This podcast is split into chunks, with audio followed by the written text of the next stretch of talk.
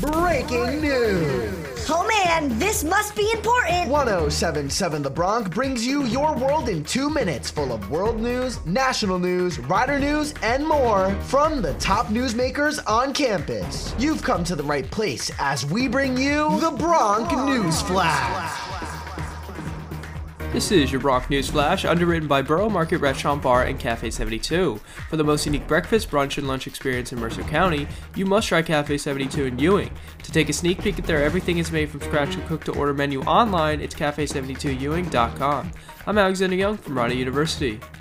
The search is still on for Eliza Fletcher, a 34 year old Tennessee woman and a mother of two who disappeared after a morning run near the University of Memphis. Police say Fletcher was forced into a car near the university, and her phone was snatched near where she was last seen. A vehicle of interest has already been located from video footage, and a suspect has already been detained. Although Fletcher's whereabouts still remain a mystery, her family is now offering up $50,000 to find her kidnapper. This weekend, record wildfires are bringing devastation to the town of Weed in California. A dangerous heat wave is looming over the west as more than 40 million people are now under a dangerous heat advisory. More than 7,000 people have already evacuated the town as a mill took fire this weekend in the same town, causing the mill to explode and the fire to move quicker. California's Governor Gavin Newsom has now issued a state of emergency to support firefighter crews. Governor Phil Murphy has recently announced a new state budget of $60 million into Atlantic City in an effort to try to restore and keep the New Jersey city invested in.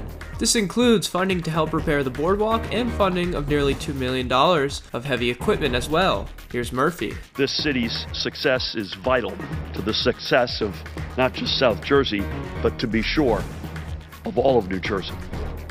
The Bronc News Flash is underwritten by Cafe 72 and Borough Market Restaurant Bar. Exceed your culinary expectations at Borough Market Restaurant Bar in Pennington. From handmade paninis, homemade soups, and fresh pasta to fresh steaks, chops and seafood, Borough Market Restaurant Bar will excite your palate like no other restaurant in Mercer County.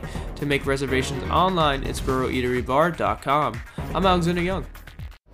This has been the Bronc News Flash on 1077 The Bronc. Oh man, that was pretty important stuff. Missed your world in two minutes? You can listen to past episodes at 1077thebronc.com slash Bronc Newsflash on your favorite podcasting platforms. We'll see you next time as we get back to the biggest hits and best variety only on 1077 The Bronc. Sweet.